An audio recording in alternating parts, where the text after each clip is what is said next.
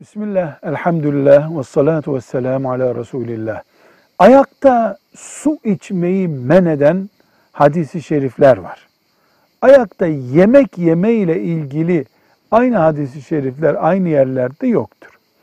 Müslüman esasen yemesini içmesini oturarak yapar.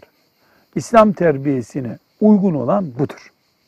Ama ayakta yemek yiyen birisi haram işlemiştir. Acilen tövbe etmesi gerekir şeklinde de ikaz edilmiyoruz. Oturarak yememiz isteniyor. Edebimiz, sağlığımız bunu gerektiriyor. Zaruret varsa, çok acil bir şeyler yiyip gidilmesi gerekiyorsa mesela, yer oturmaya müsait değilse, ayakta yemek yenebilir. Velhamdülillahi Rabbil Alemin.